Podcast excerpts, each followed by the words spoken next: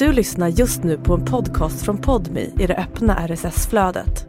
För att få tillgång till Podmis alla premiumpoddar helt utan reklam, prova Podmi Premium kostnadsfritt.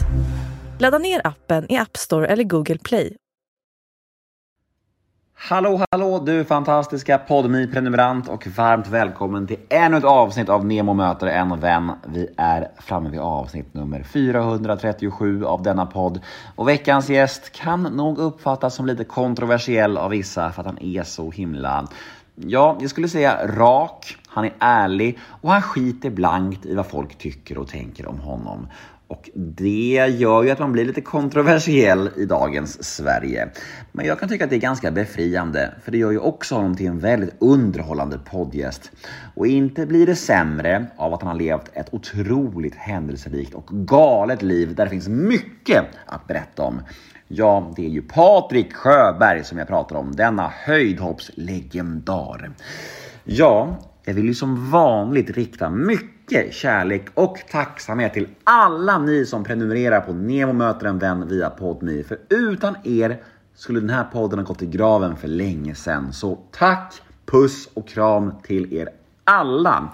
Jag heter Nemo Idén på Instagram och min mail är gmail.com om ni vill mig något.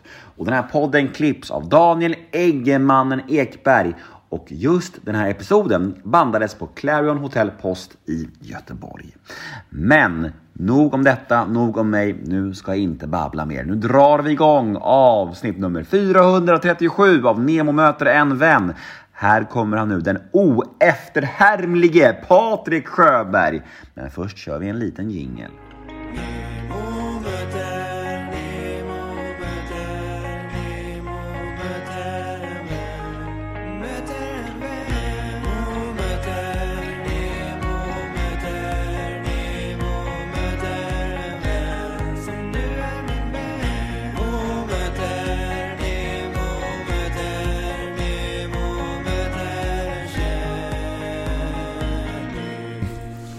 Vad, du är antivaxare eller hur fan är det? Nej. nej, nej, du är? Nej, jag är inte det. Jag har vaxat. Jag... Nej, men jag är inte heller det. Alltså, jag, jag, jag har två sprutor. Okej, okay, jag har... Får jag tre tror jag. Jag har en morsa som är antivaxare dock. Okay. ja, så det var lite debatt i familjen där. Men antivax är jag inte. Nej, där... jag fick för mig det. Men det är någon annan som jag, Nej, jag, jag reagerade på. Jag som undrar om inte det är kanske Pärleros, va? En annan poddare. Han är väl antivaxare, tror jag. Ja. Nej, han... Ja, jo, eh, Framgångspodden. Ja. Han är väl. Ja, precis. Och där var du med nyligen ju. Ja, precis. Jo, det, fan, det glömde jag ta upp med honom. Hade du, hade, hade du skällt på honom då? Ja, men det, de är ju så jävla eh, världsfrånvända så det finns inte. Alltså det, jag såg igår på, det var en jävla dokumentär om det här eh, eh, Frihetspartiet, de som eh, startade i Stockholm under pandemin. Mm. Alltså de är ju så, man bara, ha fan. Vad, vad, vad, liksom, massa jävla rykten som, som helt plötsligt blir fakta och mm. alla andra ska läsa på. Och så ska man läsa deras inlägg som är då totalt, alltså det finns ingen fakta överhuvudtaget. Mm. Hoppa lite närmare micken. Ja. Eh, men visst var det så att du blev väl jävligt dålig? Och var det i covid eller? Nej, Nej. Det, jag hade ju... Uh, det var något annat eller? Blodförgiftning. Ja. Men det var ju under covid. Jag trodde ju att det var covid. Ja. Eller det var ju det som uh, gjorde att jag stannade hemma så jävla länge. Jag låg ju fem dagar hemma. Så jag kunde ju dött liksom. Jag, det var ju sex timmar ifrån att jag, jag låg ju för fan uh, i respirator i över två veckor. Fy fan alltså. Och det var varför jag läst om covid. Jag tänkte, ja, ja men det är väl det här då. Ja. Till slut hela kroppen bara av. Jag kunde liksom inte röra mig. Jag liksom åla på golvet hemma. Shit. Det känns som att under pandemin, att, att det blev som att man tog allting för covid. Ja, jo, men det var ju det enda som var på nyheterna. Det var ja. tidningarna, det var nyheterna, det var allt. Så fan, jag tänkte man har feber och så ont i huvudet. Ja visst, det, det stämmer ju. Mm. Men, och hur länge var du inlagd sen totalt? Alltså, och hur länge tog liksom återhämtningen? Och så? Ja, ja, ett år tog det att komma tillbaka. Jag, jag fick ju uh, problem. Uh, det här jävla viruset söker sig i kroppen. Jag fick ju först, de skulle först ta halva lungan på mig. Mm. Men så klarade jag det. Så hade jag ett kluster här på insidan av revbenen där det liksom fanns jättemycket sådana här eh, bakterier. Och en gammal skada i ryggen. hade hade liksom ätit sig in mellan kotorna. Så när jag kom ut efter fem veckor så var jag ute i två veckor. Jag hade så jävla ont i ryggen. Så fick jag göra en sån jävla magnetröntgen. Så eh, bara ringde mig på eh, dagen, samma dag tror jag som jag gjorde röntgen. Kom in direkt. Liksom, då hade den jävla bakterien ätit sig in i ryggraden. Så jag blev stelopererad i ryggen sen eh, några, några månader efteråt. Fy fan. Ja, så det var liksom... eh, Var, var du skraj eller? Alltså man, jag har ju ingen av... Jag, ambulansen hämtade mig hemma och eh, jag blev ju nedsövd direkt när jag kom in på sjukhuset och låg då. Det var ju bara skitkonstigt att vakna till. Alltså jag... Alltså jag gjorde så mycket dumma saker när jag vaknade så det var helt sjukt. Berätta. Nej, ja, först så... Första minnet jag har, då sitter jag som jag uppfattade i ett kontor. Och sitter och pratar med två personer och liksom under samtalets gång så, så är jag helt plötsligt på ett sjukhus. Så börjar jag känna igen mig. Jag tittar ut genom rutan och såg att fan, jag är på Sahlgrenska här i Göteborg. Men då hade jag fått för mig att jag skulle köra Formel 1 i Qatar. Så att jag hade väskorna packade, de stod bredvid mig och jag bara okej men sluta jiddra nu, släpp iväg mig. Jag har liksom fått sista platsen nu i Formel 1. Och det är liksom, det är, jag kunde inte bara fatta hur de, varför de ljög för mig.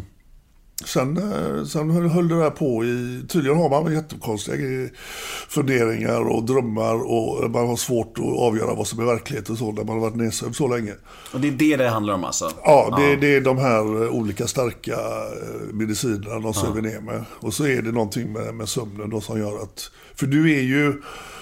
När du ligger i respirator så är du typ sådär 10% vaken. Att du, det finns något litet sådär eh, medvetande kvar. Men sen så började jag ju... Jag, helt plötsligt så hade dött. Hon var liksom 103 år. De liksom, ja, ja visst. Och de förklarar gång på gång då att det här är normalt när man då vaknat upp. Och jag bara, nej, nej för helvete. Och fick för mig att det sprang folk på taket och folk som hade varit inne på natten. Och de bara, men det är mitt på dagen nu. Du, du, har, liksom, det, du, det, du har inte drömt nu. Så där höll i i eh, fyra, fem dagar. Så det var lite sådär Efteråt kan jag tänka liksom, de måste tro att jag var helt idiot. Men det är tydligt, det, det är jättevanligt att uh, när du har nedsövd så länge, att, att det kommer. Jag fick med en sån häfte hem och uh, vad ska jag läsa då för man inte ska bli alltför deprimerad. Ja.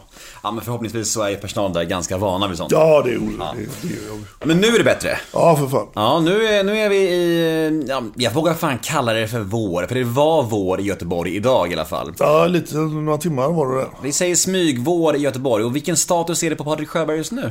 Eh, ja, den rullar väl på. Eh, har börjat komma tillbaka i livet och eh, är väl hyfsat pigg. Men eh, åren går ju, man blir äldre så att... Eh, men nej, jag har ingenting att klaga på. Nej. Eh, när vi åkte upp i hissen här så, så började du prata om ett gammalt minne. För vi har ju en gemensam kompis i, i Lotta. Ja. Eh, som du, eh, kan man säga, jobbade med. Säger man det? Vad säger man? Hon är ju deltagaransvarig i många produktioner. eh, Casting, eh, ja, i alla sådana här tv. TV, vad heter det, Farmen och eh, Superstars och sånt här liksom. Just det. Och du var med i Farmen VIP, heter det Ja, just det. Så var jag med. Det går ju många liksom skrönor om det. Det fin- det finns en legend om Patrik Sjöbergs medverkan där. Att du liksom styrde den inspelningen med järnhand.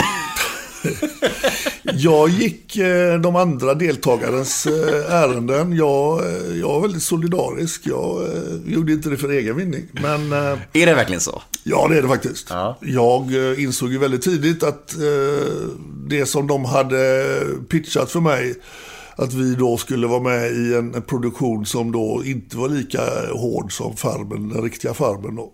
Vi skulle få sova riktigt på riktiga sängar och vi skulle få mat så att det var liksom inte det här eh, att det skulle vara helt slut på, på käk och alla börjar bråka med varandra och alla är hungriga och, och smutsiga. Och det var exakt så det var. Det tog ju ett dygn för att förstå att fan, de har ju ljugit för oss. Det fanns ingen mat, det fanns inga sängar. Vi fick ligga på lastpallar med lakan på. Och om vi ville ha lite mjukare då, ni kan ju gå och kolla ifall det finns något hö i ladan där borta så kan ni liksom lägga det och, och sova på. Så på den nivån var det och eh, det kände väl jag att ska jag vara med här i en månads tid eh, som det skulle ta då, då, fan, då får vi fixa detta själv. Eh, så att jag fick, jag, när jag hade en diskussion med produktionen om hur vi skulle liksom lösa det här. Eh, det var ju allt ifrån att det fanns ju inte vatten och det fanns inte ved. Och då, då var det någon som föreslog eh, sök av närområdet. Vad de menade med det, det var kanske att vi skulle gå ut och leta bär och svamp och sånt.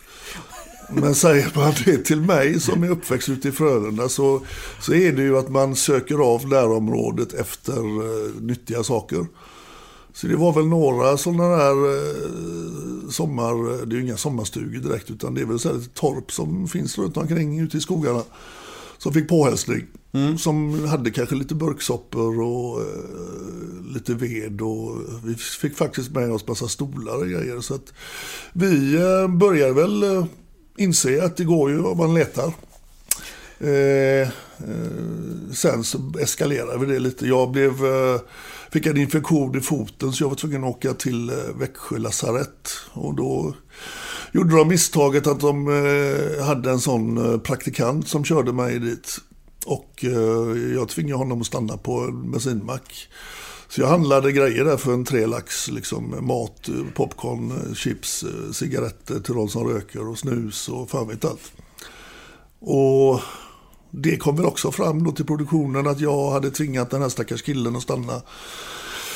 Eh, sen så hade de ju sina eh, ställen för produktionen där de käkade lunch. Där var jag raidade och snodde allt som fanns typ i deras kylar och, och grejer. Så att, eh, det kom de väl också på så att de förbjöd oss att vara runt i det området. Och eh, jag hade väl en specialdeal med, eh, med de här produktionen så att jag hade tillgång till mina telefoner. Eller jag hade mina telefoner med mig hela tiden. Vilket ingen annan fick. Så eh, när de stängde av alla möjligheter att eh, få till käk, då ringde jag polare som eh, känner allt och alla. Och jag frågade, känner vi någon i Jönköpingstrakten som kan ställa upp och leverera lite grejer till oss? Och han hade en kompis som bodde i Jönköping så att jag bara ringde till honom och sen så smsade jag beställningslistor. Det var ju eh, allt från eh, alltså pincetter, eh, grejer som tjejerna ville ha, mat, Systembolaget, lösgodis, tidningar, liksom rubbet. Så att... Eh, han, han det är så jävla sjukt där alltså. Han kom och leverera utanför området då. Det var ju ja, nästan en mil därifrån. Men alltså alla de här grejerna, noterade inte produktionen det eller? Eller, eller, eller var de bara för fega? Alltså, jag förstod ju det att Uh, att det, liksom, det kommer ju vinklas på att det är jag som har fått in grejerna. Så att jag bad ju alla vinklas, då. Vinklas Patrik. Ja men nu var det så. Jag gick, jag gick faktiskt runt och tog upp beställning hos alla. Ja, ja. Då var det ingen vinkel egentligen. Nej, att jag då kanske var mer kreativ än de andra. Ja. Uh, men jag, jag gjorde ju klart för alla då att se till nu att inga förpackningar är framme. Att eh, vi fick till exempel inget diskmedel och det, är ju, det, alltså, det var ju en hälsofara. Alltså det, bakterier, det var varmt. Bakterier växer ju liksom i icke-hygieniska. Det var därför folk dog liksom på 16, 17 1800-talet. För att det var ohygieniskt. Och det var exakt det det var. Så jag fixade ju diskmedel, tvålar och sånt. Eh, och det var ju viktigt att förpackningen inte stod framme.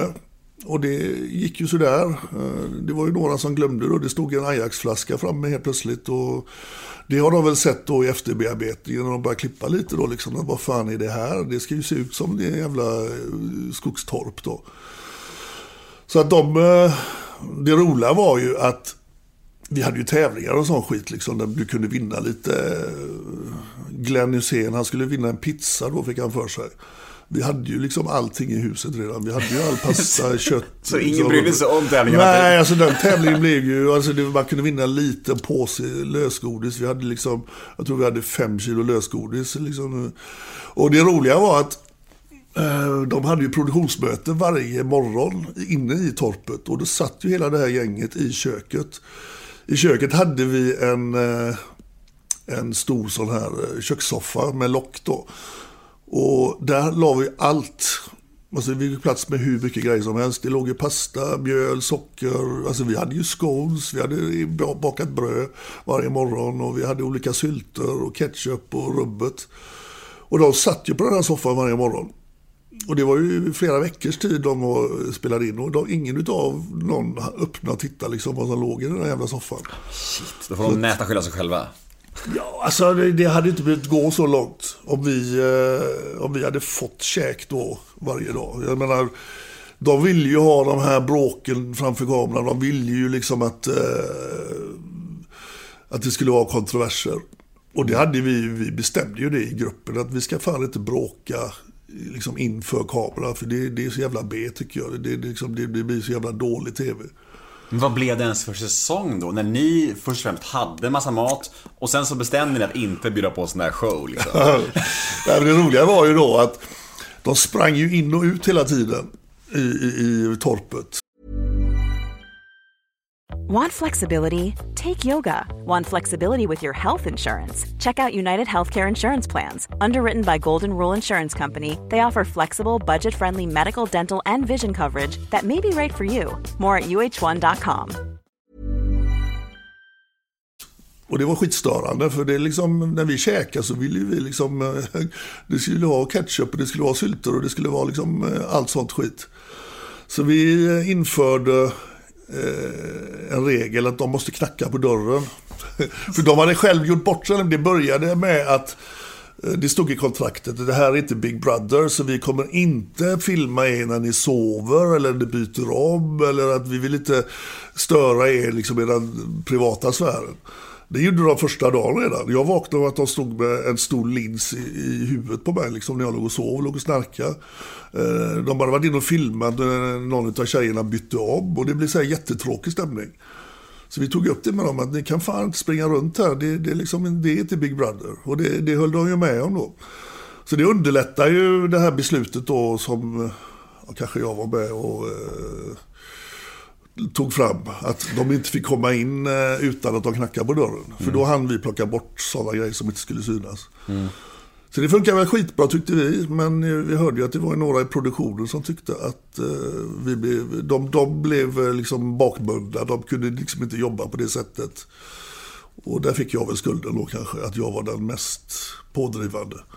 Men det gick till den eh, liksom, eh, gränsen, eller det gick till det slutet att du blev utslängd? Eller vad hände? Ja, jag blev... Eh, eh, det blev en incident där jag var och hämtade. Vi fick ju grejerna levererat.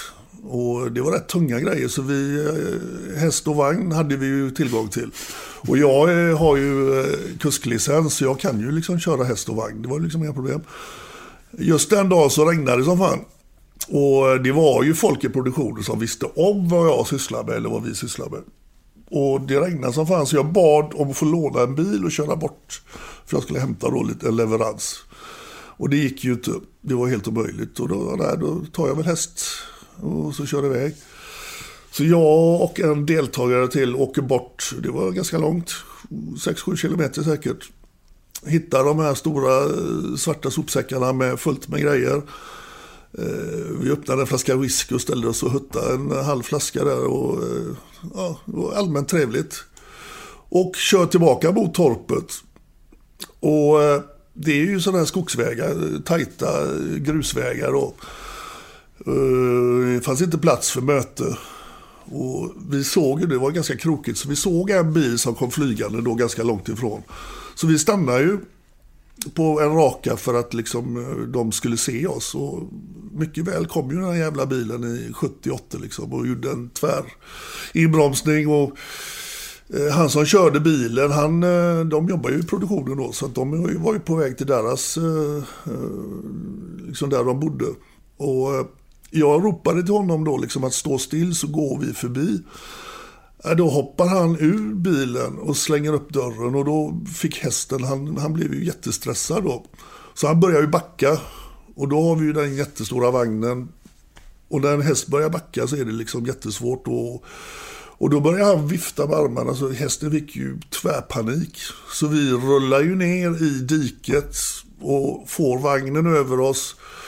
Eh, jag låg under vagnen och, och ser då att hästen börjar stegra sig och jag bara tänker fan det här, nu, nu dör hon som var med liksom. Mm. Men jag fick lugn på hästen av en jättekonstig anledning och eh, fick då de här att köra förbi med bilen och vi kom upp på vägen, hade knäckt hela vagnen och eh, ja, halvt blåslagna. Vem var det som var med i vagnen? Det var hon, Klara Svensson, boxaren. Mm, mm. Och Eh, det givetvis har de ju berättat för produktionen då, att vi var ute då liksom i regnet och med en vagn fullastad med någonting. Så att eh, dagen efteråt... Eh, de golade? Vi, ja, de golade ju självklart. Vilka golade? Ja, de som satt i bilen då, de är killarna som jobbar i produktionen. Mm. Och det, alltså jag hävdar ju fortfarande att det var inte mitt fel att de uppförde sig fel på, på en eh, skogsväg. Nu kanske man inte ska förutsätta att det kommer en häst och vagn helt plötsligt. Men eh, inte fan kör man som en galning när man vet att det finns, liksom, de är inte ensamma i skogen. Eh, men dagen efteråt då, då kommer aldrig produktionen. Eh, vi satt och käkade frukost, fick vi reda på att det blir ingen inspel på för, förmiddagen. Så vi satte oss, det var så här, det hade varit lite taskigt väder så vi, eh, det blev liksom helt plötsligt klar himmel och sol så vi bestämde oss att käka lunch ute i trädgården och dukade upp där och plockade fram vinet och eh, hade jättetrevligt. Och det blev väl både ett och två, tre, fyra glas vin liksom för allihopa. Och helt plötsligt kommer då produktionen. Och då ser jag liksom att det, det är ju folk från Stockholm då som inte har med dagliga driften att göra. Så de hade ju liksom Höjda, höjdarna. höjdarna då. Ja, ja, så att de tog ju in mig i det här eh, storbondehuset då. Och så spelade de ju in samtalet och de liksom eh, förklarade då att jag hade förstört då hela produktionen för att jag, jag, jag. Och jag var så, men vad fan, varför är det jag som har förstört detta? Det, jag förstår inte. Det är liksom, det är liksom tio andra som är med i produktionen. Men eh, då eh, fick jag ultimatumet att jag eh, skulle lämna området direkt. Så skulle de inte vidta några åtgärder. Och jag hade ju min bil parkerad någonstans som de hade tagit hand om. Så jag sa, det är ju bara jättemärkligt. Eh, ska ni slänga ut mig härifrån nu? Jag har fan druckit fem glas vin så jag kan ju inte köra. Och det kan man ju förstå deras inställning i och med att det fanns inget vin från deras sida. Liksom. Så att, men då fick jag ringa han, kranen i Jönköping. Och, eh, så han kom och hämtade mig och körde mig till Göteborg faktiskt. Mm. Men hur kommunicerar de ut det här i media, vad som hände där? Nej, de ville ju att jag skulle säga att jag blev sjuk, vilket de säger i programmet. Eh, jag var sjuk, eh, men jag hade bestämt att jag skulle inför den här finalen så skulle jag liksom lägga mig. Jag och Glenn skulle lägga, Hussein då, vi skulle liksom lägga oss för att vi hade bestämt att två tjejer skulle få vinna. Mm. Sen gjorde de ju någon jättekonstig grej där de eh, lät Glenn stå över eh, den här semifinalen och gick direkt till final, vilket också är jättemärkligt. Så att de styrde ju hela den här produktionen. Men de hävdar ju att jag hade fått förbud från läkaren. Och eh, det, det stämmer ju inte, utan det, det var ju på grund av det här. Eh, jag fick ett argt mail från TV4 där de, TV4 hotade med kontraktsbrott om jag då skulle vidhålla något annat. Och det roliga är att jag har ju inget avtal eller kontrakt med TV4. Det var ju med Strix Television tror jag som, ja det är väl de som sköter Farmen. Mm. Där fanns ett avtal men jag har inget avtal med TV4. Så det var ju också sådär pinsamt att de eh, slängde in liksom eh, något hot från en kanal som aldrig skrivit kontrakt med deltagare. Mm. Tror du att det här eh, debaclet, eller vad man ska kalla det, har påverkat dina framtida möjligheter att, att göra tv-leksprogram? ja, det har det nog. Det, det, det, det är ett eko i branschen, tror du det? Ja, men eh, alltså nu var det ju väldigt många i produktionen som jag har jobbat med innan. Mm. Eh, utan att eh, nämna någon, men jag fick väl eh, saker levererat genom dem också. Mm. Och det är ju det, alltså en sån produktion som Farmen, alltså de, det fanns så mycket skit där med, alltså de skickade, det, det kom ju veterinärer var och varannan dag. Det fanns ingen ansvarig från produktionen som, jag menar de kommer fråga oss då hur, hur är det med grisarna liksom? Vi bara, hur fan ska vi veta det? Ja, för det här är inte schysst, det här, det, det var massa klagomål. Liksom, det var någonting med korna som inte stämde och, och de utger sig då för att vara liksom superseriösa men fan de skiter ju fullständigt i både djur och deltagare. Mm. Och även, det var ju flera som hoppade av i produktionen för det var helt åt helvete fel arbetsmetoder och tider och liksom eh, det är, alltså den världen, där utnyttjar ju de alla praktikanter och sånt. Liksom. Det är ju allmänt känt att det, det är ju... Eh, många vill in i branschen och många gör vad som helst för att liksom bara få vara med. Och det blir ju utnyttjat utav, utav de stora bolagen. Men var du inte sugen på att säga till de här storcheferna då att det fanns massa människor i produktionen som faktiskt var lika stora kålsupare som du var? Som hjälpte dig att göra de här hyssen liksom? Nej, alltså man... man eh, det, det, det, känns... Det hade varit ruttet liksom mm. att outa någon som har hjälpt en faktiskt. Ja, jag, jag, tyck, jag tyckte det var ganska roligt och nu var det inte liksom något eh, att jag av egen vinning vill hålla på med det här. Utan det var ju bara, alltså okej, okay, är villkoren på det sättet då, då, då löser vi det. Mm. Och det, det, vi hade ju, man hade de kommit på det att, att jag hade någon som lämnade varor utanför, vi hade hittat på något annat till slut. Liksom det, det, det blir ju en utmaning. Ja, såklart. Ja, eh, fint att få höra lite Farmen stories. Det är alltid stor underhållning. Eh, vi ska leka en lek nu. Okay. En lek som heter associationsleken. Det går ut på att jag säger ett eh, namn eller ord från ditt liv, din karriär. Och du ska säga de orden och känslorna som kommer till ditt huvud när du hör ordet. Okej. Okay. Och du får utveckla i några minuter om du vill, eller snabbt i några sekunder bara. Du får välja helt själv. Okej. Okay. Är du med? Tack. Ja. Associationsleken med Patrik Sjöberg börjar nu och första ordet är Treo. Eh, jag var en, en häftig Treokomp-missbrukare eh, i många, många år. Jag gick eh, faktiskt på avgiftning för Treokomp bland annat. Och lyckades ta mig ur det för det är väl en sex år sedan nu. Mm. Så att, nu tar jag bara vanliga Treo, vilket jag tycker då är det är liksom att jämföra Treokomp med vanliga Treo, det är det som dricka vatten. Mm, ja, men jag håller med dig. Men jag kommer ihåg att när jag poddade med dig sist, det här, vi satt på det här hotellet för drygt två år sedan. Då hade du ett treo-rör med dig. Ja. Och du drog i det säkert sex treo under själva podden. nej, så illa är det inte. Nästan. Fyra. Ja, ja, nej, fan. Hur är det idag då? Eh, jag går ju fortfarande, jag tar ju treo. Det, det... Varje dag? Ja, mm. det... Morgonen för att vakna tycker jag, mm. det, det har blivit en ritual. Hur mår magen? Ja, det är det som läkaren alltid har sagt till mig. Då när jag gick på Treokomp, då mm. fick jag utskrivet av min läkare. Och han sa så länge magen hänger med så är det inga problem. Ja. Och det, jag hade aldrig problem med magen. Mm. Men jag förstod ju sen när jag gick på avgiftning att uh, den här jävla kodinet, det är ett fruktansvärt gift. Mm. Så det, var, det var riktigt tungt. Det var svårt att och, uh, faktiskt bli helt ren från det. Mm. Kan tänka mig det. Det var typ min farsas huvudgrej också. Det var ett helvete sa han. Ja. Eh, nästa ord är faderskap. Ja, eh, min dotter har flyttat hemifrån nu. Eh, det känns skitjobbigt. Det, den dagen är alltid... Den, den, såg man inte komma även om man vet att det händer ju förr eller senare. Eh, men samtidigt så, jag menar, hon har kommit till världen för att leva sitt egna liv.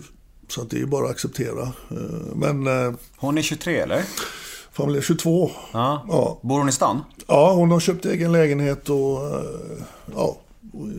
Hon, hon var väldigt tidig med det här att hon inte ville liksom dra några växlar på att jag är en, eh, en känd person. Mm. Hon har alltid liksom velat hålla sig i bakgrunden och eh, ställer aldrig upp på några eh, intervjuer eller hon tycker det är jättejobbigt att, att folk pratar med henne bara för att det är jag som är hennes pappa. Mm. Och det tycker jag är jävligt sunt. Har ni god relation? Ja, väldigt god relation. Jag spenderade ju väldigt mycket tid när hon var liten och fick verkligen vara med när hon växte upp. Mm. Så jag brukar säga det att jag var tio år eh, pappaledig. Liksom. Det, även om jag hade en varannan vecka så var det liksom, eh, vi gjorde allt tillsammans. Mm. Och det, det, är en tid som jag värdesätter väldigt mycket. Mm. Fint att höra. Eh, nästa ord är dejtande. Hur går det med kärleken Patrik Sjöberg? Ja, hur går det? Det går inte alls med kärleken. Inte alls? Nej, Varför? Eh, jag vet inte. Det är många, många år sedan jag hade något eh, förhållande. Och, eh, sen blev ju jag, jag drog mig upp till Norrland eh, och var där nästan i två år. Och eh, tänkte, funderade över livet.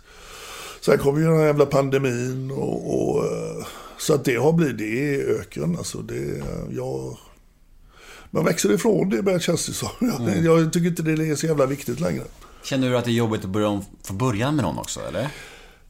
Alltså jag, jag var ju nykter i två år och åtta månader och det är första gången i mitt liv som jag faktiskt har letat inuti mig själv och, och liksom inte försvunnit bort i någon jävla dimma utan verkligen eh, och det, det, det, kände jag var väldigt viktigt och det gav mig eh, kanske mer svar än vad jag hade förväntat mig. Mm. Och jag kan ju då under den perioden, jag kunde ju liksom titta tillbaka på de flesta förhållanden jag har haft.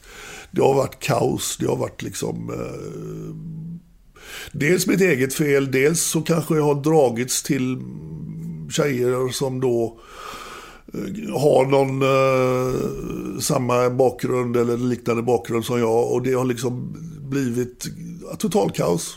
Och Sen har jag väl också då med min uppväxt, eh, det har gjort att jag har haft väldigt svårt för både närhet och liksom, vad är egentligen kärlek? Vad är, vad är ett förhållande? Så att, det har väl också gjort att jag har blivit mer sådär, fan, det här vill jag inte vara med om igen. Mm. Jag har inte varken energi eller lust, tid att liksom uh, gå samma väg igen.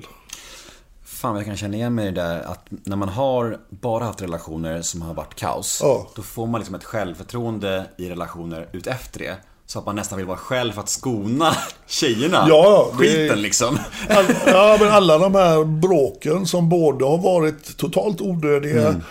Eh, bråk som har varit alldeles för länge. Mm. Eh, för bagateller.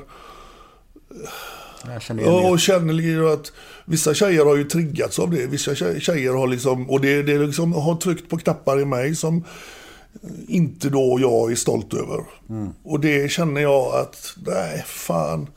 Vad är ett förhållande egentligen? Jag vet inte, jag, jag, jag kanske inte ens vet vad fan det är för något. Det...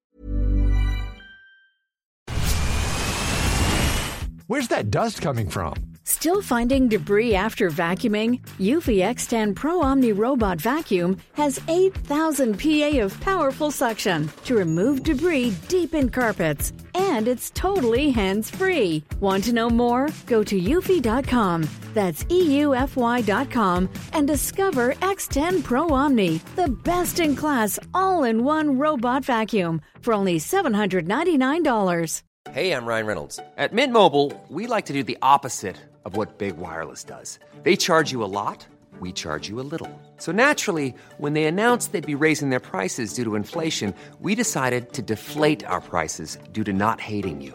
That's right. We're cutting the price of Mint Unlimited from $30 a month to just $15 a month. Give it a try at mintmobile.com slash switch. $45 up front for three months plus taxes and fees. Promo for new customers for limited time. Unlimited more than 40 gigabytes per month. Slows. Full terms at mintmobile.com. Nej. Ja. nej jag, så att, jag, eh, nej, inget dejtande. Nej, nej, jag har själv varit celibat väldigt, väldigt länge i 15 månader någonting och jag har Alltså de tankar och känslor du beskriver är så snarlikt hur jag resonerar så jag känner verkligen jag ryser nästan. Ja, då leder jag. Jag, då fan, jag är uppe på tre år nu celibat. Ja. Det, ja. och det eh, jämfört med hur jag har levt innan så det, det, ja, det är intressant kan jag då titta tillbaka på mitt liv och se hur eh, tre år utan något liksom. Det, det, det... Men är det inte så då att vi båda har ju levt jävligt dekadent och promiskuöst och men massa kvinnor, eh, droger, sprit och så. Ja. Och så är liksom nu när man är lugn och, och, nykter och jag vet inte om du är nykter fortfarande, jag vet inte. Men, men det blir liksom en helt annan sak det här med att gå in i en relation. Man, man ska liksom bygga om hela relationsmönster och, och sexgrejen ska bli någonting du vet helt annat. Det har ju varit på ett helt annat sätt. Ja, Då ja. är det så jävla stor och skör och svår grej. Ja, alltså.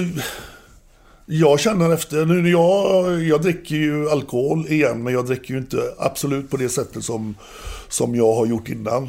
Det, det är liksom inte intressant för mig längre. Jag, jag hinkar inte starksprit, jag, jag tar inga droger, jag, jag kan ta någon öl. Anledningen att jag började dricka igen var väl mer att jag saknade det här.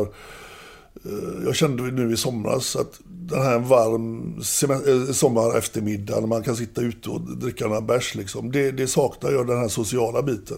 Vi kan prata lite om det, för jag visste inte om att du drack igen. Ja, nej, så men- det är intressant. Ja. Eh, Men, men eh, hur, hur gick tankegången där in, inför det? Var du rädd? Att, liksom, att det skulle bli kaos? nej, jag, jag kände, jag, det, det där var någonting som bara kom närmare och närmare. Jag kände flera månader innan liksom att fan, vad är det du håller på med? Ska du bevisa för någon att du klarar av att inte dricka? Och jag, jag hade gjort så mycket sökning i mig själv. Liksom. Så jag kände att jag, jag ser mig själv på ett väldigt annorlunda sätt nu efter över två och ett halvt år. Jag, och jag vet vad jag vill ha och jag vet vad jag inte vill ha. Det livet jag har levt innan, det är jag inte intresserad av. Eh, jag kan inte backa klockan och ta bort det som jag har gjort och det jag har sysslat med. Det, det, det har format mig till den jag är idag. Jag bara känner att, nej. Eh, om man ska hårdra det så har jag gjort saker kanske i rätt ordning. Det hade ju varit jävligt patetiskt att dra på sig skinnbrallorna nu när man är 58 år och stå liksom och hänga på krogen och, och eh, liksom eh, hålla på med dumma saker. Jag har gjort den biten, och, men jag, jag är absolut inte rädd att jag... Ska spåra ur igen? Nej, det, det är liksom... Jag Men var du inte, det inför första glaset? Nej. Inte alls? Det blir, det blir snarare en jävla besvikelse. Fan, jag drack, jag drack eh, fem bärs eller något sånt där. Och jag var uppe på dass säkert 20 gånger. Det var liksom... Det var helt meningslöst. Va? Jag kunde knappt sova den natten liksom. Varför? Nej, jag jag var tvungen att gå på toaletten och pissa liksom. Det, det, öl är ju liksom, alkohol är ju drivgiva- drivgivande. Och drivande och det, det gjorde liksom, jag bara kände fan, det här har jag ju glömt av att man ens behöver vakna på natten liksom. Så det, det tog väl ner hela den här, eh, eh, ja, det, det fanns liksom inget roligt i det heller. Men samtidigt så, Alltså det är ju en skillnad när man är i tonåren och man liksom inte har erfarenheten. Då är liksom varje fylla var ju eh, jätteintressant. Liksom. Man testade saker och det var liksom jätteroligt. Det är ju inte någonting som jag är inte ens intresserad av att bli full. Nej. Jag kan liksom ta några öl bara för att jag tycker det är gott. Och sen, Så det här var i somras? ja, Och hur har rela- relationen till alkohol sett ut sedan dess? Ja, jag känner jag får ta en öl så kan jag ta det. Det är liksom... ehm, jag vet ju att nu hade jag, jag menar, vart jag var på väg då för tre, fyra, fem år sedan. Det, det, det vet ju jag liksom hur illa det var. Och eh, det, det har räckt för mig att vara då nykter i över två och ett halvt år. För att inse att jag var på väg åt helt fel håll. Och jag insåg ju också att jag har ju levt ett liv som jag kanske inte ens skulle vara 58 år. Alltså jag, jag har gjort så mycket dumma saker som borde liksom ha resulterat i eh, ja, hemska saker. Och det, när man har tänkt igenom de tankarna så eh, då är ju liksom inte Alkoholen är, det har ju varit en flykt för mig, det har jag insett. Det, det, eh, jag har liksom inte velat hitta orsaken till varför jag har mått dåligt eller varför jag springer ifrån mig själv hela tiden. Men det räckte med över två och ett halvt år utan att dricka att jag började tänka på saker som jag faktiskt måste tänka på. Och sen så är jag inte lika hård mot mig själv längre. För jag, jag har börjat acceptera att vissa saker blir du programmerad att göra. Vissa saker kommer av en anledning som du inte kan styra själv. Och det, det gör ju att det, det är lättare att leva med sig själv. Jag kanske hatar inte mig själv på samma sätt som jag gjorde för tre, fyra, fem år sedan. Har du varit nära på att halka dit i drogerna också? Nej, det, det, jag känner att jag är klar med den biten. Det, jag gick på avgiftning för både Stesolid och, och Treocomp. Eh, alltså jag har ju mixtrat med tabletter under hela, alltså hela mitt vuxna liv. Och haft en väldigt osund inställning till alltså läkemedel. Jag har ju liksom gått igenom hela registret från liksom eh, Valium och, och, och allt. Och sen även då olika värktabletter. Och, samtidigt har jag mixat det med sprit. Vilket då, alltså många har förklarat för mig, läkare, även under tiden jag höll på och även då efteråt, att jag har haft extrem tur. Vissa saker som jag då har blandat med alkohol stänger ju av hjärtat egentligen. Så det inser jag ju att jag har haft en extrem eh, ja, tur, förmodligen då. Och det gör ju att menar, jag, är inte, jag har mått väldigt dåligt under kanske hela mitt liv. Men jag har ju aldrig varit självmordsbenägen. Jag har ju aldrig gjort någonting, eller jag skulle aldrig gjort någonting med vilje. Däremot förstår jag ju nu att jag borde ju ha liksom coolat av på flera eh, olika sätt. Så därför är jag, eh, jag är inte intresserad av eh, den biten längre. Mm. Har du det i dig att bromsa tåget om det skulle börja gå åt fel håll igen, tror du? Ja, det... det... Alltså jag har inte det... Jag har inte det, varken det umgänget eller det livet. Man blir ju äldre. Va? Det, det, det jag saknade var att man kunde sitta på en uteservering. Eh, eller om man är på, på eh, Marbella över en helg. Eller att man kan liksom ta en öl eller en kaffe och konjak liksom bara för alltså njutningen. Där är jag liksom. Och jag, har liksom, jag sitter inte hemma och hinkar som jag, som jag då hade en period innan jag slutade dricka. Där det var liksom, eh, jag kunde dricka ett helrör på, på, på en natt. Liksom. Och det, det hade ju med väldigt många olika eh, saker. Jag har haft jätteproblem med sömnen. Jag har haft jätteproblem med, med mardrömmar sen, sen jag var, alltså kan minnas, eh, från tioårsåldern. Och det har jag ju fått bearbeta. Eh, liksom jag, jag använder de här åren jag inte drack till att läsa extremt mycket om, om olika eh, saker inom psykologi och eh, ja, livet överhuvudtaget. Så att jag, jag, jag vet ju att det funkar inte att, att eh, dra i sig eh, två 75 Det funkar liksom inte. Det, det är ingenting för själen. Det är ingenting som tar bort problem utan det, det förstärker problemen. Så därför så, så vet jag ju nu att det jag sysslade med det var ju, alltså det var ju självskadebeteende.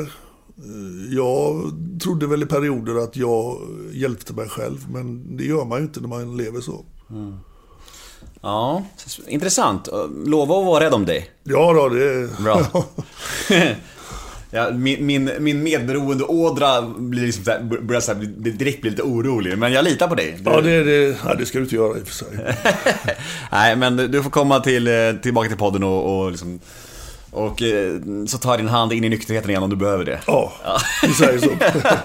ja, men fint. Tack för din ärlighet i alla fall. Det är intressant att höra dig. Det är alltid intressant att höra dig. Men, eh, så ingen dejtande. Men vi går in till nästa ord då. Vi håller på Ja. med den här leken här ju. Det vi. Nästa ord är ju faktiskt ett namn. Och det Okej. är Ingvar Oldsberg. Ja, eh, Ingvar är ju urgöteborgaren. Liksom. Han, han, eh, är jävligt rolig. Ja, Nu gick ju tyvärr Ingvar bort förra året. Men han stod ju, jag vet inte om det finns telefonkataloger längre. Men han, eh, han har aldrig haft hemligt telefonnummer. Och han... eh, Alltså, det, jag kunde ju se, vi satt ju hemma hos han eh, många gånger och drack whisky. Och Hur var- ringde ju hur folk, var- hur var det? Ja, det ringde ju folk hela tiden och han var lika trevlig mot alla. Tjänare! Och frågade var det Nej, det var någon som ringde. Ja. men, och jag, varför har du ett hemligt nummer? Nej, men det har man inte. Det, det, det, varför ska jag ha hemligt nummer för? Så att eh, eh, det var ju väldigt stort. Sen så så var han också en person som drack för mycket i olika sammanhang. I, eh, så att den bilden har man ju också sett när det liksom det vände ganska snabbt från att vara jättetrevligt till... eh, Det är ju många i krog Göteborg som har fått, från, som har fått uppleva det.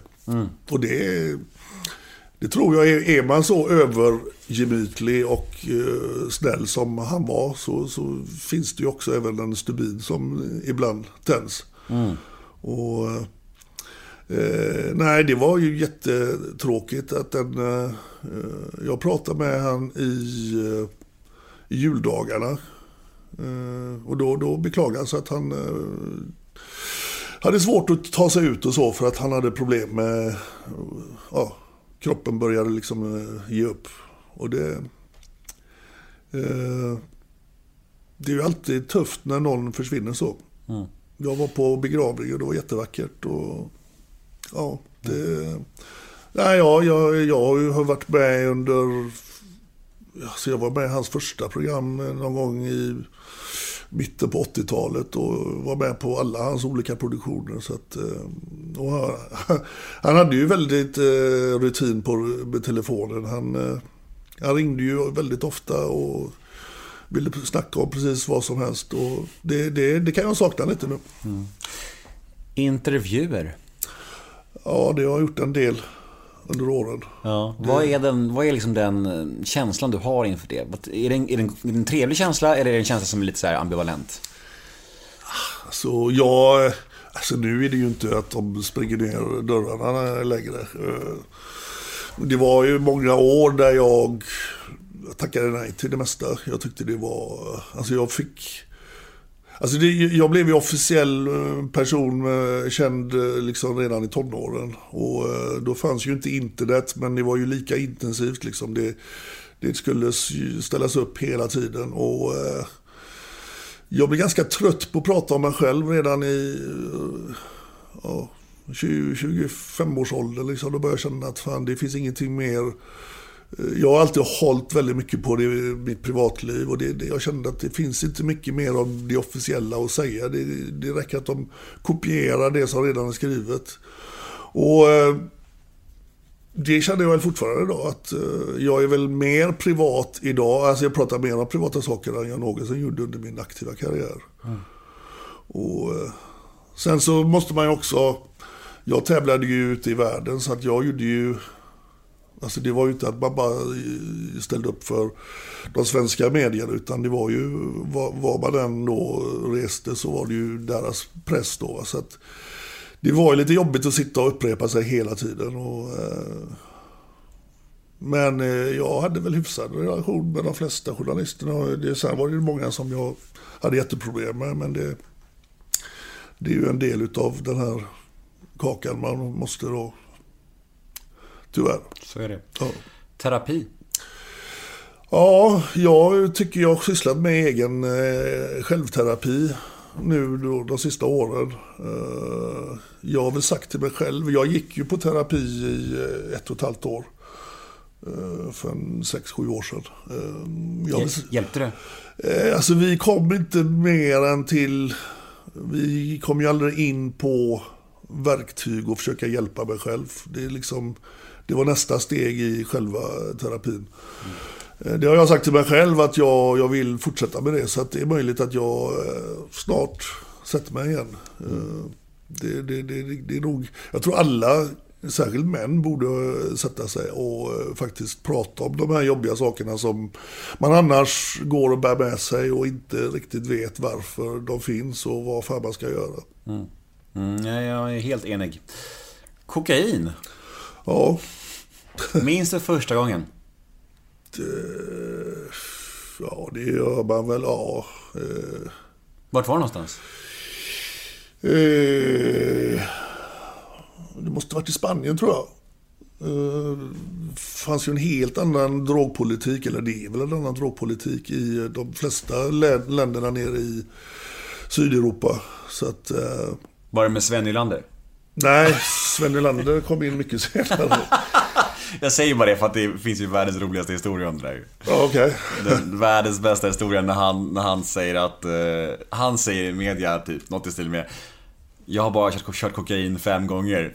Och då står det så här, ja, Patrik Sjöberg kommenterar om Sven Nylander har kört kokain fem gånger så har jag varit med i sex gånger av det. Ja, något sånt ja. Så jävla vad jag skrattade när jag läste det alltså. Ja. Ah, alltså nej, nej, kokain är väl. Det, det, det, det, har, det har funnits runt omkring. Head over to Hulu this March where our new shows and movies will keep you streaming all month long. Catch the award-winning movie Poor things starring Emma Stone, Mark Ruffalo and Willem Dafoe. Check out the new documentary Freaknik, The Wildest Party Never Told about the iconic Atlanta Street Party. And don't miss FX's Shogun, a reimagining of the epic tale starring Anna Sawai. So, what are you waiting for? Go stream something new on Hulu. Eller det fanns väldigt mycket runt omkring eh, Jag provar ju det väldigt sent i livet jämfört med vad många andra gör.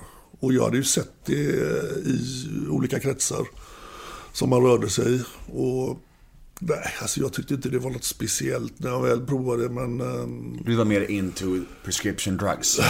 Nej, ja, det var inte så mycket då heller, men sånt. eh, Det var mest värktabletter och sånt som jag... eh, Det, det, det kommer ju naturligt inom idrotten då. Men alltså vanliga droger. eh, Alltså jag testade... Jag testade marijuana första gången när jag var i USA faktiskt. Och det blev en jättebesvikelse. Det var, jag blev jättedålig. Och eh, det är ju det, man har ju byggt upp någon slags förväntan när man ska prova någonting eller när man väl gör någonting som man har hört talas om. Eh, Jag blev skitdålig när jag rökte första gången. Antiklimax. Ja, sen fick jag reda på då, det var någon som sa till mig då dagen efteråt att eh, ja, det, det var nog det som var doppat i LSD. Så att ja, det kanske var lite för kraftigt för du aldrig har rökt innan. Det Det, roliga, de här killarna, jag, jag, jag var på San Diego State University och, och tränade. Så att jag hängde ju med killar i friidrottsteamet. Och de, då rökte jag alltså vanliga cigaretter på den tiden. Och vi var ute på ett ställe och jag beställde in whisky när de beställde in öl. Och rökte vanliga cigaretter. Och de tyckte jag var så, jag var världens gangster. Va? Det var hardcore. Och de gick ut då en gång i halvtimman och rökte på då på parkeringsplatsen. Satte sig i en bil och rökte Maja. Och när jag försökte snacka med dem, liksom, men vad fan. Den tycker jag är hardcore för jag dricker whisky. Vad fan, ja men du röker med. Ja men ni röker ju på för fan, det stinker ju Maja. Ja men det, det är ju naturligt. Det är ju ingen... Man bara, jaha, okej. Så annorlunda mentalitet. Liksom. Ja, verkligen. Men eh, starksprit, då, då, är man, då är man ute liksom och, och, på tunn is. Mm, nej, det är märkligt det där, hur det skiljer sig i kulturer. Ja. Guldtand. Guldtand.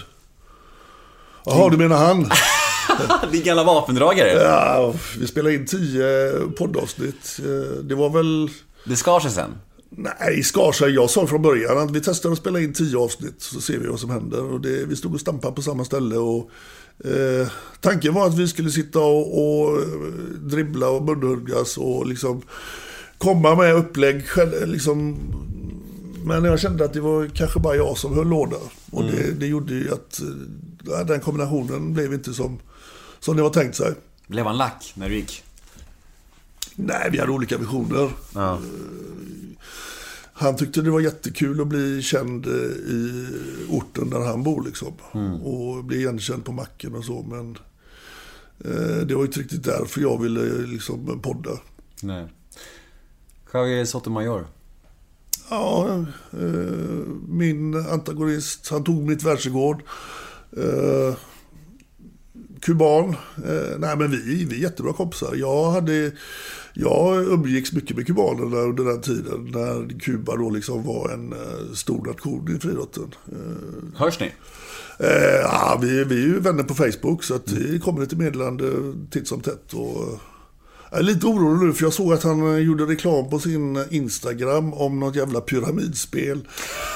Aldrig ett bra tecken. Nej, med, med bitcoin och liksom eh, han har tjänat 8000 euro på en vecka. Och eh, jag bara kände nej Javier för fan. Men eh, han är vuxen. Ja, men så är det. Det är svårt Ja. att eh, liksom gå in för djupt i det där. Ja. Vi får bara hoppas att han kommer på bättre tankar. Ja, det, det är klart att det är svårt att åka dit och eh, om det bara försvinner pengar. Han sitter ju ganska säkert på Kuba. Så att det är väl fördelen. Mästarnas mästare. Ja, det var... Jag var med i andra säsongen. Eh, Vi var på Malta och då, det var ju då där alla deltagare var med under hela perioden.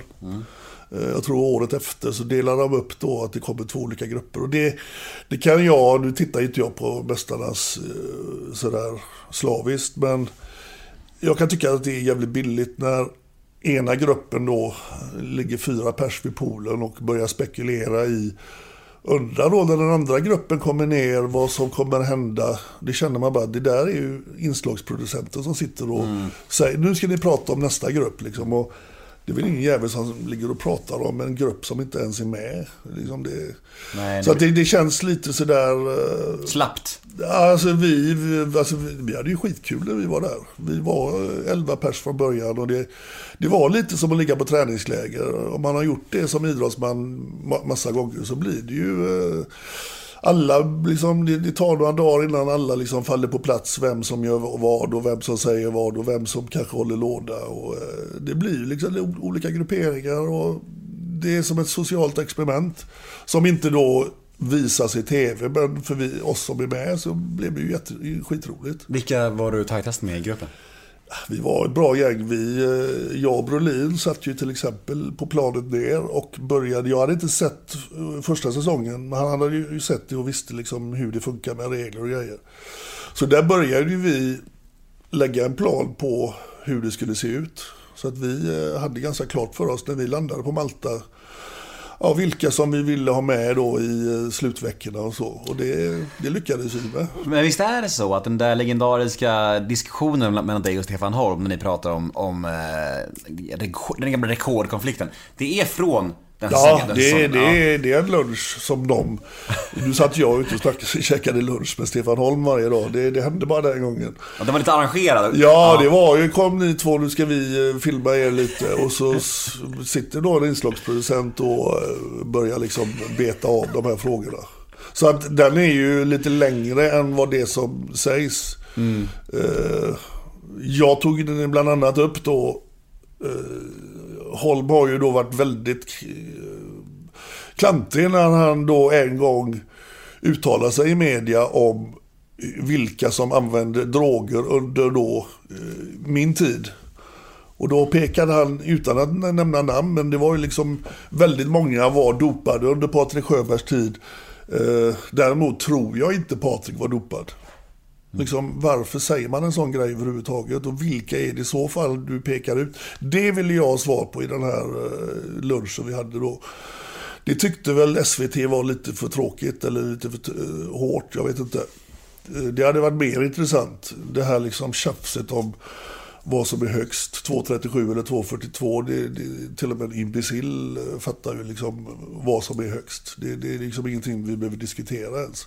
Nej. Men den är väl lite klippt med den här... Eh, jag minns inte riktigt att Stefan var så. Eh, alltså det, det, de har klippt bort några meningar emellan där. Men det gör det bara roligare. Ja, det gör faktiskt det. Ja. det är, jag såg den här dagen igen, det är väldigt kul alltså. Eh, Tv-historia. Men, men, men eh, när hördes ni eller såg sist? Ja du, det var, vi jobbade ett tag tillsammans. Vi hade föreläsningar eh, efter Mästarnas. I ett års tid tror jag. Det gick skitbra. Eh, Då var ni ändå tjenis liksom. Nej, det var vi väl inte. Det var, det, den, alltså det var ju sprunget ur Mästarnas Mästare, just den diskussionen där. Då. Eh, Vi hade, det var Maria Kraka som eh, var med och föreläste, eller hon var domare i den här. Vi hade liksom eh, tio ronder där vi då skulle ta upp olika ämnen. Ni gjorde lite Och- business av den här Ja, det, det, det, det blev ganska Mm. roligt för vi reste runt eh, och gjorde samma. Vi satt och käftade på scen. Mm. Eh, Vi hade väl tio bestämda ämnen då och eh, så skulle Maria vara eh, ja, ringdomare på något sätt. Det var en ganska, ganska kul idé ändå. Ja, det var, det var ganska roligt. Men det blev lite sådär, vi fick klagomål på slutet för eh, eh, nu håller ju inte Stefan med om detta, men de, de, kunderna blev lite sådär irriterade för att han kanske inte uttryckte sig, ja. Han satt bland annat, och det, han har, det kan jag släppa för svenska befolkningen, han har en ful ovana att han sitter hela tiden med sina telefoner och håller på. Det, det gjorde han även på Mästarnas Mästare när vi var ute och käkade hela gruppen och, och skulle umgås. Då satt han och spelade Snake med ena telefonen. Snake som liksom var populärt på 90-talet. Och så sitter han och smsar sina kompisar med andra telefonen. Två, två, alltså samtidigt? Ja, samtidigt. Jävlar. Och det där gjorde han några gånger när vi föreläste, där jag påpekade att sitt fan inte och gör detta. inför- scen? På scen, liksom. Ja, det var liksom någon konstig ursäkt bara. Man bara, bara fattade att nej, det, det håller liksom inte. Fan vad sjukt. Men jag tror vi, vi drog väl den här föreläsningen till den punkten vi kunde komma. Jag tror det hade nog, det hade nog eh, inte blivit bra om vi hade fortsatt. Ni drog det till sin spets. om Ja, det så. vi gjorde det. Mm, avslutningsvis så ska vi damma av några snabbfrågor här Patrik Sjöberg. Är du med? Ja, Paradrätt. ja eh, paradrätt. Jag käkar mycket svensk husmat. Mm, men vad lagar du bäst? Om du ska laga din paradrätt. Ja, nu är jag ju ensam hemma så att det blir ju inte så ofta det Foodora för hela slanten, jag säga. Men, eh, nej, men jag, jag gillar att laga mat. Det är bara tråkigt att laga ensam till sig själv. Eh, Men jag gör väl alltid från det här vanliga spaghetti och, och till eh, söndagsstek. Så att, eh, Vad missbrukar du? Ja, det är ju Treo. Just det, tyvärr. det Ja. har vi faktiskt klargjort idag. Ja. Vilken egenskap hos dig själv föraktar du mest? Att jag kan vara jävligt slö. Jag kan skjuta upp saker till det, oändligheten. Och det, det är någonting som jag inte får bukt med. Ångesttrigger.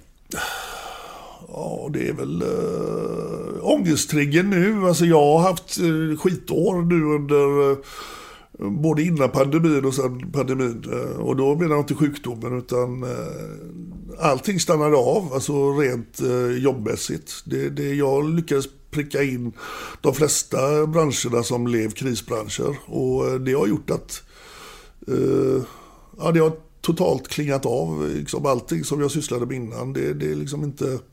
Det finns inte längre. Hur fan har du försörjt dig nu senaste året? Nej, det har varit ett helvete. Det, dessutom så hade jag eh, en betalningsanmärkning, en skitgrej. Så att jag fick inte då under pandemin eh, göra den här, eh, vad fan var det det hette? Ja, jag fick inte de här bidragen i alla fall. Man kunde då pausa bolaget. Utan det, det, första frågan på Försäkringskassan, det var bara, eller Skatteverket, det var bara, pam, nej, du är inte berättigad. Fy fan. Så det har varit kört, tjötigt. Så det är ju en ångest som eh, finns fortfarande. När grät du senast? Oj. Eh, Du känns ju extremt ogråtig får man säga. nej, men det, det kan hända ibland. Alltså jag kan ju... eh, fan, det kan ju vara någonting man ser på tv eller... Till och med jag kan... eh, jag tittar mycket eh, konserter från YouTube. Alltså vissa grejer som kan vara så jävla bra så det kan liksom klämma fram en tår. Vad lägger du mest pengar på? Treo? Ja, det, det kanske... eh, nej, jag lägger inga pengar på någonting längre. Nu jobbar vi så jävla mycket så att vi... eh, det är liksom...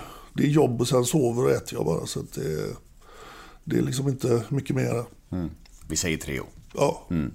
Vad tror du andra människor tänker på när de tänker på dig? Och då menar jag både som offentlig person och dina privata kompisar. Så jag vill ha två svar här. Oj.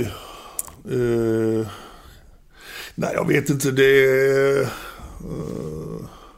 det finns alltid folk som har upp, uppfattningar om, jag hänger inte med riktigt. Eh, jag läser inte eh, de här eh, Flashback och sånt. Jag vet inte riktigt var, var skitsnacket ligger längre. Men jag tycker jag får väldigt mycket positivt från folk i allmänhet nu med det vi jobbar med, med Dumpen till exempel. Så jag vill säga att den uppfattningen jag känner att jag får, det är inte så mycket negativt längre för tillfället. Nej. Och om man frågar någon kompis till dig? Om man säger så här Patrik till honom, vad kommer han säga då tror du?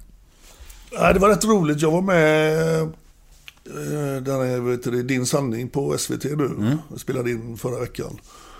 Och jag vet att de har ju ringt till många av mina kompisar, eller flera av mina kompisar. Och alla de ringde ju mig. Får jag säga någonting? Vill Och det, det har liksom alltid varit så. Det, det är ingen som tidningar kan använda liksom att eh, en källa bekräftar eller berättar det här liksom. Så att det, jag har liksom nästan bara haft sådana vänner som inte har överhuvudtaget eh, pratat med någon annan. Så att eh, mina kompisar de känner ju mig privat. Och eh, det har, nu är det ju så länge sedan jag var idrottsman så att det, det, är liksom, det är ingen... Jag har ju inte den kopplingen längre. Så att... Eh, nej, jag tror väl... Jag vet inte, du får ju nästan fråga dem. Ja, de jag får göra det. Ja.